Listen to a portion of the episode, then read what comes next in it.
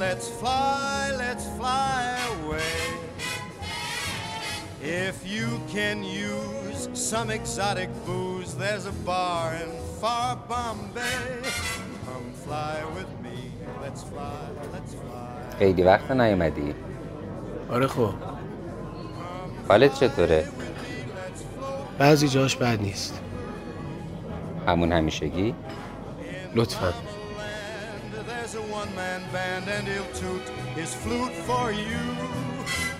Come fly with me, let's take off in the blue. Once I get you up there. ای شمایی سلام سلام منتظر کسی هستین؟ نه نه بفرمایید بشینید شما سفارش دادین؟ بله پس بذاری من هم سفارش بدم ببخشید من یک نگرانی می‌خوام خوبین؟ چه خبرها؟ من خوبم شما چه خبر مجموعه فلسفهش رو خیلی دوست دارم فقط یه چیز رو متوجه نشدم عشق شه سوارانه دقیقا چه کار کرد؟ عشق شه سوارانه در صده های میانی پدید اومد و اوضاع رو دگرگون کرد فلسفه یونان باستان ویژگی های خیلی خاص و مشخصی داشته این اندیشه نه تنها برای افراد طبقه بالا بوده بلکه فقط به مردان اختصاص داشته و این افراد هم اعضای جامعه و دولتی نخبه‌گرا بودند که در اون زمان زنان کاملا مطیع و تحت استیلا بودند توی خود آتن 400 هزار برده وجود داشته و اونا حق اظهار عقیده نداشتن و در جامعه اثرگذار نبودن. هیچ وسیله ای نداریم که بفهمیم عقاید اونها درباره عشق چی بوده. توی این شهر زندگی روزمره از آرمانهای دموکراتیکی که به طور غیر مستقیم از اونجا انتشار یافته و امروز خیلی از آمریکایی‌ها بهش اعتقاد دارند بسیار دور بوده. توی دولت شهرهای یونانی فقط تبعیض جنسیتی و نظام طبقاتی وجود نداشته بلکه جامعه سراسر استبدادی هم بوده. حتی سینگر فکر می‌کنه که احتمالا پدیده خیلی خاص در طول تاریخ بشر بوده.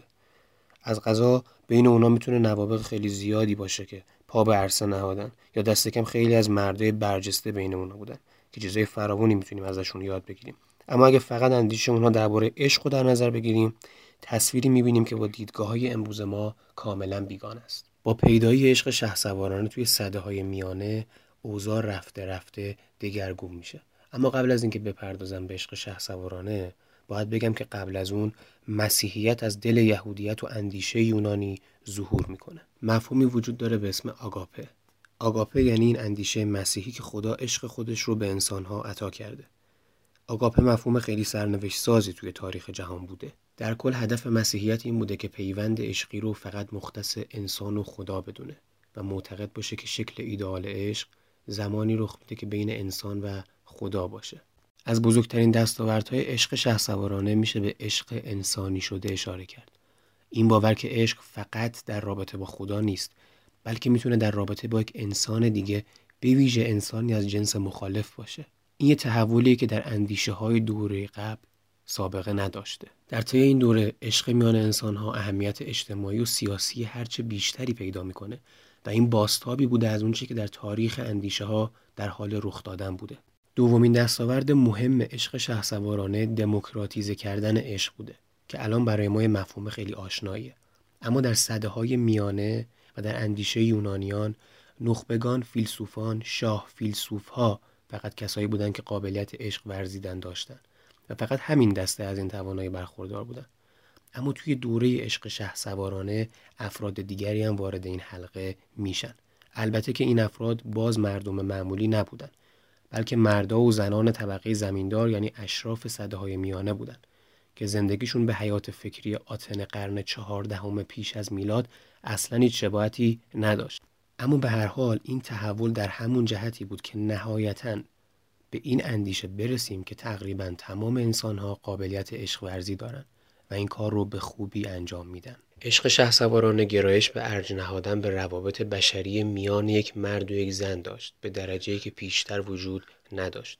یعنی زمانی که ازدواج صرفا یه نهادی بود برای کنار هم قرار گرفتن خانواده ها برای مقاصد سیاسی یا اقتصادی یا برای اجرای شیوه تقدس یافته کلیسا برای نظم بخشیدن به امر تولید مثل در عشق شه سوارانه پیوند گرم مرد و زن متناسب با همه که به اونها شرافت میبخشه و هر دو رو به مرتبه عالیتر میرسونه. حتی زوجهایی که با همدیگه عقد کردن لزوما از این دایره کنار گذاشته نمیشن و می‌تونن عشق شه سوارانه به همدیگه داشته باشن.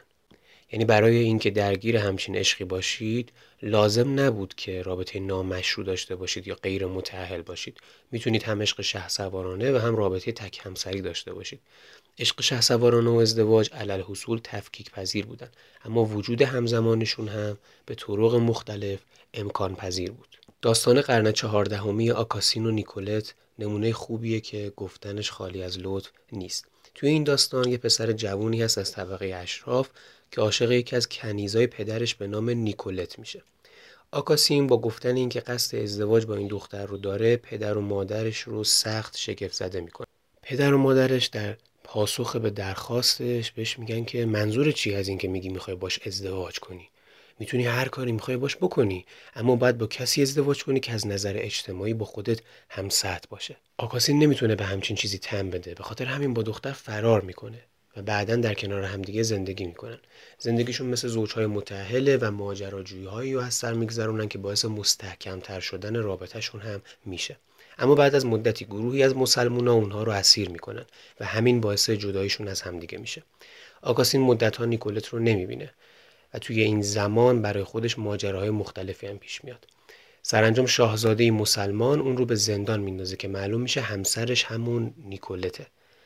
زن آکاسین رو می‌شناسه و هنوز هم دلبسته اونه. پس با همدستی همدیگه نقشه می‌کشن تا از دست مردی که زن با اون زندگی می‌کنه رها بشن.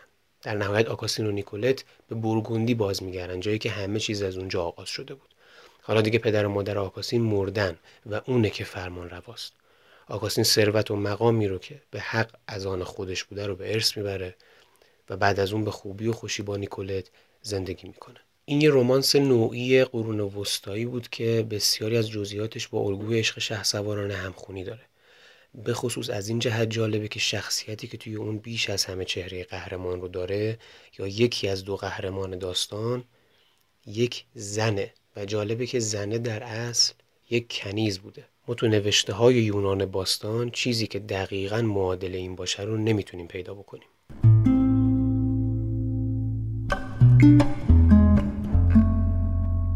قبل از رومانتیسم دو جنبش داریم که هر دو اینها به شکلگیری نگرش های تازه درباره عشق رومانتیک کمک کردند. یکی جنبش پیوریتانیسم یا پاکدینی و دیگری عقل باوری قرن 17 عقاید پیوریتان ها نشانگر تأثیر لوتر بوده که دیدگاهاش با انسانگرایی اولیه که توی عشق شهسوارانه وجود داشته در تضاد بوده در واقع پیوریتان ها خشک مقدس نبودن. فقط تلاش می‌کردن در چارچوبی مذهبی که با عقاید پروتستانیشون همخونی داشته یه نگرش معقول به جنسیت و احساسات بشر داشته باشن. در مورد عقل باور هم باید بگیم که خیلی از اونها در بادی امر اصلا منکر این بودن که عشق چیز خوبیه. اونا معتقد بودن که انسان باید خودش رو وقف این کنه که اندیشه هاش رو روشنتر و استوارتر بکنه. نه اینکه خودش رو به دست هیجانات احساسی بسپره که لابد نیروی عقل رو تضعیف می‌کنه. حالا شکسپیر به عنوان یک چهره پسالوتری وارد این میدان میشه. کسی که خیلی از این جریان های مخالف رو به خوبی میشناخته و اونها رو در دیالکتیک نمایشنامه هاش به زیبایی به صحنه میاره.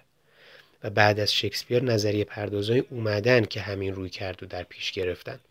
منتها اونا آثار شکسپیر رو منبعی فلسفی به شمار نمی آوردن. حالا می‌رسیم به قرن 19 زمانی که انقلاب فرانسه رخ میده و تحت تأثیر انقلاب فرانسه آرمانهای برابری و برادری و آزادی مردم رو تشویق می‌کرده که به هر کس که می‌خوان عشق بورزن. و اون موقع بوده که رومانتیزم پا به عرصه وجود نهاد. رومانتیزم جریانهای مختلف فکری و کنار همدیگه جمع کرد و تلاش کرد که یه ایدئولوژی بسازه که به وسیله اون افراد به خصوص مردان و زنان جوان بتونن از لحاظ عاطفی به حالتی دست پیدا بکنن که آمیزه متنوعی از دیدگاه های پیشین تاریخ اندیشه ها باشه. دیدگاهایی که تا اینجا دربارهشون بحث کردیم. حالا توی این اوضاع و احوال نقش زنان اساسا تغییر می‌کنه. برابرخواهی زنها که امروزه اهمیت خیلی زیادی یافته. تحقق اون باوریه که خیلی از رومانتیک ها در آغاز قرن 19 هم بهش اعتقاد داشتن. بعد از انقلاب فرانسه زنان توی خیلی از زمینه ها به آزادی هایی که مردان داشتن دست پیدا کردن. در طول قرن هجدهم در اروپا در مورد رفتار جنسی آزادی خیلی زیادی معمولا برای مردا وجود داشت. البته که زنها هم می‌تونستن. معشوقشون رو خودشون انتخاب بکنن. ولی در کل زنها در مقایسه با زمانی که کلیسا قدرت مطلق داشت از آزادی جنسی بیشتری برخوردار بودن. در قرن 19 هم زنها برای رسیدن به آزادی کامل جد و جهد می‌کردن. امپراتوریس جوزفین و خیلی از زنهای برجسته دیگه معتقد بودن که هیچ دلیلی وجود نداره که اونا نتونن مثل مردها مشروط داشته باشن. حتی توی دوره های جدیدتر زنها برای این عقیده پافشاری می‌کردن که از قابلیت ها و استعدادهای دیگه هم برخوردارن که با تکیه بر اونها می‌تونن بدون نیاز به عشق رمانتیک یا دست کم نه به اون اندازه که پیشتر تصور می‌شد به اهداف شخصی خودشون دست پیدا کنن. یعنی زنان می‌گفتن ما اگر هم عشق رمانتیک رو تجربه می‌کنیم این کار رو در مقام کنشگر خود آین انجام میدیم. نه مثل شخصی که ناچار از عشقش به عنوان وسیله برای رسیدن به آزادی خودش استفاده بکنه. اگر می‌بینیم امروزه این اندیشه تحقق پیدا کرده به خاطر آرمانهای اولیه عشق رمانتیکه. باید زنها به این برابری که تازه حالا به تدریج از اون برخوردار میشن می‌رسیدن تا این هدف برآورده می‌شد. توی جهان امروز می‌بینیم که زنان نشون دادن توی خیلی از زمینه هایی که مردا در بالاترین سطوحش هستن اونا هم می‌تونن عملکرد مشابه داشته باشن و چه بسا حتی بهتر ظاهر بشن. به خاطر همین زنها دیگه ناچار نیستن که به عشق رمانتیک به عنوان وسیله‌ای برای ارزای خواسته های مردی که برای چیره دارن تن بدن. نتیجه که دست کم علل اصول حاصل میشه اینه که به این ترتیب زنها توانایی بیشتری برای لذت بردن از عشق رمانتیکی که اینگونه نصیبشون میشه پیدا می‌کنن. همینطور از این قید که برای بروز یافتن ارزش ذاتیشون حتما باید عشق بورزن رهایی بیشتری پیدا می‌کنن. به این ترتیب هر دو الگوی رمانتیسم برجسته میشه. زنا می‌تونن درست مثل مردا آزادانه عشق رمانتیک داشته باشن. و همچنین می‌تونن اگه خواستن درگیر همچین رابطه ای حتی نشن. به خاطر اینکه دیگه ناچار نیستن وجود خودشون رو به این شکل توجیه بکنن یا به هوسهای مردی تسلیم بشن که می‌خواد هرگاه که اراده کرد هایی داشته باشه. همونطور که من معتقدم و همونطور که مترجم عزیز آقای میسم محمد امینی هم معتقده ملاحظه و توصیه های معلف ناظر به شرایط خاص فرهنگی و تاریخی جامعه غربیه و از خیلی از جهاد ما می‌تونیم اون رو نقد بکنیم. به همین خاطر همونطور که قبلتر هم گفتم ما سعی می‌کنیم که به رویدادها یک دیدگاه تاریخی داشته باشیم رو سیر اونها رو بررسی بکنیم. پس لزوما هر آنچه که بیان میشه اینجا به منزله تایید ما نیست و ما می‌تونیم از هر جنبه که می‌خوایم اونها رو نقد بکنیم. اتفاقا خوشحال میشم اگه نظرتون رو و خصوصا انتقادهاتون رو نسبت به هر قسمت از تاریخ و این سیری که ما داریم توصیف می‌کنیم بنویسید. به خاطر اینکه هدف اصلی ما اینه که ذهنهای تیز و منتقد پرورش بدیم. نه اینکه صرفا به وجد بیایم و بخوایم تعریف کنیم.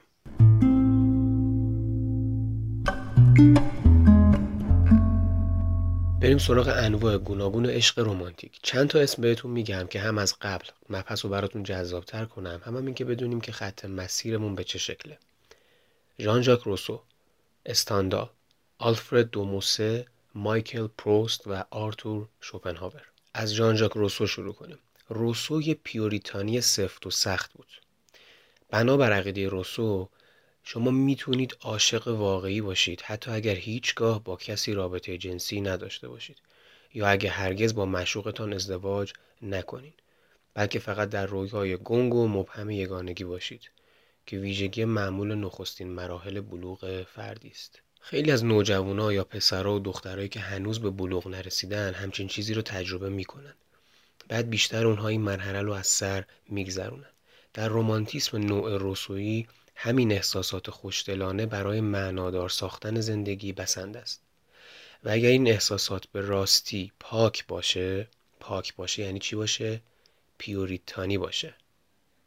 به چیز دیگه ای نمی انجامه و تو همین سطح باقی میمونه. روسو پیامآور و مبلغ بزرگ این نگرش بود در حالی که خودش جور دیگه ای زندگی می‌کرد. به خاطر اینکه کل زندگی اون صرفا به بیان و بروز عواطف و احساسات اختصاص نداشت. اما رومانتیسم انواع دیگه هم داشته. سینگر میگه اینجا باز هم به ارزش کسرت باوری برمیخوریم که یادآور میشه که باید انتظار تنوع و گونهگونی رو داشته باشیم. در عین اینکه به شرایط تاریخی منحصر به فردی که بستر رشد این گونهگونی هم میشه دقت داریم. حالا میریم سراغ استاندال. استاندال یه تصویر واقع گرایانه در رمانهاش ترسیم می‌کنه و میگه که گرچه عشق همواره فریبنده است اما در عین حال بر این نکته هم تاکید میشه که شادکامی انسان محقق نمیشه مگر اینکه به توهماتی که عشق پدید میاره دل بسپره. یه نویسنده دیگه ای هست به اسم آلفرد دوموسه. که این آدم هم شاعر بوده و هم نمایشنامه نویس. و در میانه قرن 19 از رومانتیسم خوشبینانه به سمت رومانتیسم بدبینانه گذر می‌کنه. و هر دو اینها رو هم در آثار ادبی خودش با هم دیگه در میآمیزه. اون اگرچه که درباره فجایع و بلایایی که در عشق رومانتیک نهفته است بسیار باریک بین بوده. اما می‌دونسته که همین عشق رومانتیک چه اندازه می‌تونه نیرومند و سرور آفرین باشه. به خاطر همین تلاش می‌کنه که نوعی هماهنگی بین این جنبه های مختلف پدید بیاره. اما معمولا در نهایت به یأس و اندوه می‌رسه. به طور کلی روی کرده موسه هم با روسو تفاوت داره و هم با استاندال در نهایت هم این نگاه در قرن بیستم می‌رسه به منفی نگری پروست. اما ببینیم پروست چی میگه. پروست به شگفتی زیبایی شناختی عشق رمانتیک که حاصل به کارگیری فوقالعاده بخش قوه تخیل بوده حساس و آگاه بوده. ولی با این همه عقیده داشته که چون عشق رمانتیک بر پایه یک توهم استواره همواره ویرانگره. یگانه عشقی که اون به راستی میپذیرفته یا ستایش می‌کرده و کلا درک می‌کرده عشق به هنر بوده. همونطور که گفتیم مفهوم یکی شدن با یک شخص دیگه در رومانتیسم که برجسته میشه. یکی از معلفه های اصلی رومانتیسم مثلا همینه. رومانتیسم از افلاتونگرایی نو گاهی ارسطوگرایی و همینطور وحدت وجود هم چیزهایی اخذ کرده. البته وحدت وجود یا همون همه خدا انگاری خیلی از محققای دیدگاه منحصرا رومانتیک دونستنش. یعنی این اندیشه که عشق مشتاقانه فی نفسه یک چیز مقدسه و بنابراین تجربه کردنش به شدیدترین شکل کاری موجهه. یا اینکه عشق رومانتیک فقط این نیست که مشتاقانه و پرشور کسی رو دوست بدارید بلکه همچنین می‌تونه شکلی الوهیت یافته از اون چیزی باشه که شوپنهاور بهش میگه مهربانی عاشقانه. این مهربانی عاشقانه همون اشتیاق نیست. اما تفاوت اینها با همدیگه چیه؟ از نظر شوپنهاور که بدبین بود و بهترین نماینده بدبینی رمانتیکه اشتیاق جنسی همیشه ابزاری برای فریبکاری و ایجاد توهمه که طبیعت اون رو به کار می‌گیره تا انسانها رو به ازدواج و بنابراین جماع برانگیزه تا به این ترتیب تولید مثل صورت بگیره. نزد مردا و زنایی که عاشقند و خودشون رو به طور کامل تسلیم عشق کردن شور و اشتیاق مهمترین چیز در زندگیه و اونا این اطمینان رو دارن که همین اشتیاق در نهایت به سعادت و شادکامیشون می انجامه. اما از نظر شوپنهاور واقعیت اینه که عشق و اشتیاق فقط نوعی خودفریبیه که طبیعت زیرکانه اون رو ایجاد کرده تا افراد رو وادار به تولید مثل کنه. از این اندیشه حتی تولستوی و خیلی از نویسنده های دیگه در پایان قرن 19 و همینطور فروید در آغاز قرن 20 استفاده کردن. اونا بر این باور بودن که اشتیاق عاشقانه سبب میشه که هستی ما مثبت و پرحرارت یا دست کم قابل تحمل بشه. اما فریبکاری احساسی همیشه چهره اون رو مخدوش می‌کنه.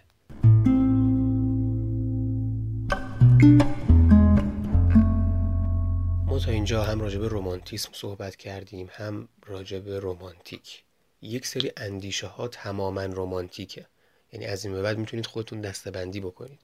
با توجه به تاریخچه که ما بررسی کردیم و همچنین اندیشه هایی که مورد ارزیابی قرار دادیم. امروز وقتی که مردم عشق رومانتیک رو یگان شکل عشق تلقی می‌کنن در واقع این باور رو پذیرفتن که دلبستگی مشتاقانه و پرحرارت یگان چیزیه که به زندگی ارزش زیستن میده این یه اندیشه تماما رمانتیکه. ما تو عشق شه سوارانه که راجبش کامل صحبت کردیم چنین چیزی رو نمی‌تونیم پیدا بکنیم. در عشق شه سوارانه شاید رابطه جنسی حتی رابطه جنسی پرشور و حرارت وجود داشته باشه. ولی خیلی کم دیده میشه که نویسنده های صده های میانه ادعا بکنن که احساس فراگیر اشتیاق جنسی می‌تونه انسانها رو به شکلی موجه از قید و بندهای اخلاقیات معمول رها سازه. اما در دوره رومانتیک دقیقا همین ادعا مطرح میشه. این نوع اشتیاق شهوانی و اروتیک در ستایش از لاقیدی و رها ساختن کامل خیشتن در رومانتیکه که دیده میشه. و بعد از اون همین رو به عنوان ماهیت وحدت رومانتیک راستین بین مرد و زن و مبنای تمام انواع عشق به طور کلی و اصلا یگانه چیزی که معنا و نیکی در زندگی پدید میاره تعریف می‌کنن مجسمه هست به اسم مجسمه برنینی جیان لورنزو برنینی که عکسش رو براتون در داخل کاور همین اپیزود قرار دادم. این مجسمه اون رو در حالت خلصه نشون میده که چشمهاش تابیده و نیمه هوشیار یا شاید هم کاملا ناهوشیاره. اما عشقی پرشور و اشتیاق به خدا احساس می‌کنه. کلیسا تمایل داشت که عشق مذهبی رو به همین شکل نشون بده. تسلیم مشتاقانه و کامل خیش در برابر الوهیت. اگر این اثر هنری رو مستقل از پس زمینه اجتماعیش در نظر بگیریم مثلا فرض کنیم که شما موجودی مریخی هستین که به زمین اومدین و می‌خواین این مجسمه رو ببینید در این صورت ممکنه که این مجسمه رو شبیه تصاویر پلیبوی ببینید. البته که در پلیبوی شور و اشتیاق دیده نمیشه بلکه فقط اقواگری نشون داده میشه. زنان برهنه‌ای که معمولا در حال رهایی پرشور و شوق نیستن بلکه فقط خوشی و لذت حسی رو تجربه می‌کنن که هدف از اون برانگیختن اشتیاق مرداست این دیدگاه درباره روابط ممکن میان اشخاص در طول تاریخ رومانتیسم در جهان مدرن نگرش رایج و مسلط بوده. نگرش رومانتیک به عشق به جز شکلهایی که تا الان به اونها اشاره کردیم صورتهای دیگه هم داره. یک اندیشه هست به اسم این همان دانستن عشق و اشتیاق. این همانی به معنای همون همزاد پنداریه و در لاتین بهش میگن آیدنتیتی یعنی ما بیایم عشق و اشتیاق رو همزاد بدونیم و اونها رو یکی بدونیم. ستایش از شروع اشتیاق به مانند ستونی مستحکم در تمام انواع گوناگون رومانتیسم پا برجا بوده. اروینگ سینگر به نوعی مخالفت خودش رو با این قضیه بیان می‌کنه و لازم می‌دونه که تاکید کنه این اندیشه ها هرگز به تنهایی احساسات رو پدید نمیارن و احساسات هم به خودی خود هرگز اندیشه به شمار نمیان چون هر کدوم از اونا باید از لحاظ شناختی و همینطور عاطفی پردازش بشن. این دو جنبه از طبیعت انسان همواره با هم در تعامله. اما فصل مشترکشون. انقدر ظریف و پیچیده است که اغلب نمی‌تونیم تشخیص بدیم کدوم جنبه دست بالا رو داره. یه حالت اینه که برای بعضی افراد و در برخی جوامع شروع اشتیاق می‌تونه نشونه بیماری روانی باشه. افراد روانپریش ممکنه درباره چیزهایی که درمانگرا و دیگر افراد عاقل بی اهمیت می‌دونن شروع شوق زیادی از خودشون نشون بدن. حالت دیگه. کسایی که سالمن اما تو زندگی به هر دلیلی ناکام بودن تجربه یه لحظه اشتیاق می‌تونه سبب بشه که زندگی ناگهان در نظرشون درخشان و جذاب جلوه بکنه. تو فیلم های هالیوودی از این موقعیت ها زیاد می‌بینیم. حتی حالت دیگری هم وجود داره که ممکنه کسی بگه که شکل زندگی هم پیش و هم پس از اون لحظه ملال انگیزه در این صورت فرد به اندازه برانگیخته نشده که تجربه شوق انگیز در اون بیدار بشه بلکه تمنای اون فقط برای یک لحظه ارضا شده. پس انسان ها از این حیث بسیار با همدیگه متفاوتن. بعضی از افراد به چنین شروع اشتیاقی نیاز ندارن. خیلی های دیگه هم ولی نیاز دارن. بیشتر ما فقط در دوره خاصی از زندگیمون چنین تجربه هایی داریم. خوبه که اشاره بکنیم که توی خیلی از ازدواج ها و از جمله ازدواج های موفق زوجها به طریقی مرحله شروع اشتیاق شدید رو از سر میگذرونن. و با این حال می‌تونن به نوعی از عشق برسن که حاصل گذر کردن از اون دوره های پرشور گذشته است. اینو بیاد داشته باشید که در کل مدت زندگی تغییرات فیزیولوژیک بسیاری در بدن رخ میده. در میزان هورمون ها تغییراتی به وجود میاد قدرت و ضعف بدن تغییر می‌کنه یا اگه بدن واقعا ضعیفتر نشه کارهایی که توانایی انجام دادن اونها رو داره تغییر می‌کنه. تحولات فکری و عقلی در انسان پدید میاد پیشرفت قوای ذهنی یا تغییر در جهت عکس رخ میده. و البته که سیر وقایع روزانه هم هست.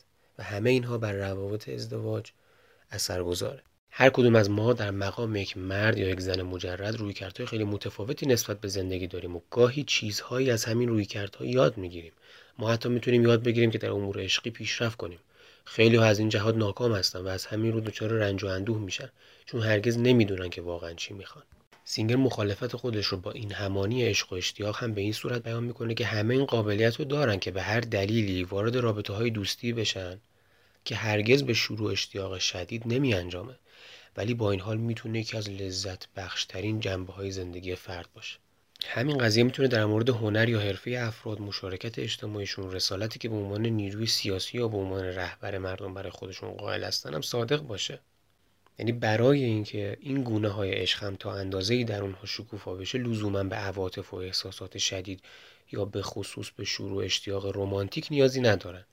اینکه کسی آموزگاری دلسوز و علاقه من باشه به معنای اون نیست که می‌خواد شاگردان خودش رو اقوا بکنه. معنیش اینه که اون دوست داره به شاگرداش در راه یادگیری کمک بکنه. فروید احتمالا توی این باره میگه که این یه نوع تعالیه و حاصل ناکامی و سرکوبی شهوانیه. اما چرا؟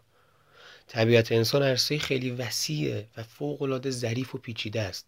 عوامل اجتماعی و زیستی خیلی فراوانی در اون دخیل هستند سینگر میگه به نظر من فروید حتی از جنبه زیستی هم درک درستی نداشت و فکر می‌کنم دلیلی وجود نداره که بخوایم همه شکلهای عشق رو به عشق پرشور و اشتیاق یا نوعی کشش رمانتیک مرتبط با اون فرو بکاهیم. هنرمند ممکنه عاشق هنرش بشه. یه نوعی عشق به خیشتنه که به اون انگیزه میده. برای کاری که انجام میده کاملا شایسته و مناسبه. اون چنان عاشق خودشه که یاد می‌گیره چجوری وجود خودش رو از طریق مهارتش و از طریق دلبستگی به ابزار کارش به مواد لازم برای ایجاد آثارش و با عوامل محدود کننده هنرش ابراز بکنه. این نوعش توضیح میده که چرا موسیقیدان ها در میان اسوات زندگی می‌کنن. اون هر لحظه این نواها رو میشنوه. نقاش در جهان احساسی رنگدونه های زندگی می‌کنه. سینگر هنرمند واژه هاست و بخش عمده زندگی فعالیتش رو صرف نوشتن می‌کنه. اینها همه نوعی عشقن که نمی‌تونیم اونها رو به هیچ نوع عشق پرشور و اشتیاق یا رومانتیکی فرو بکاهیم.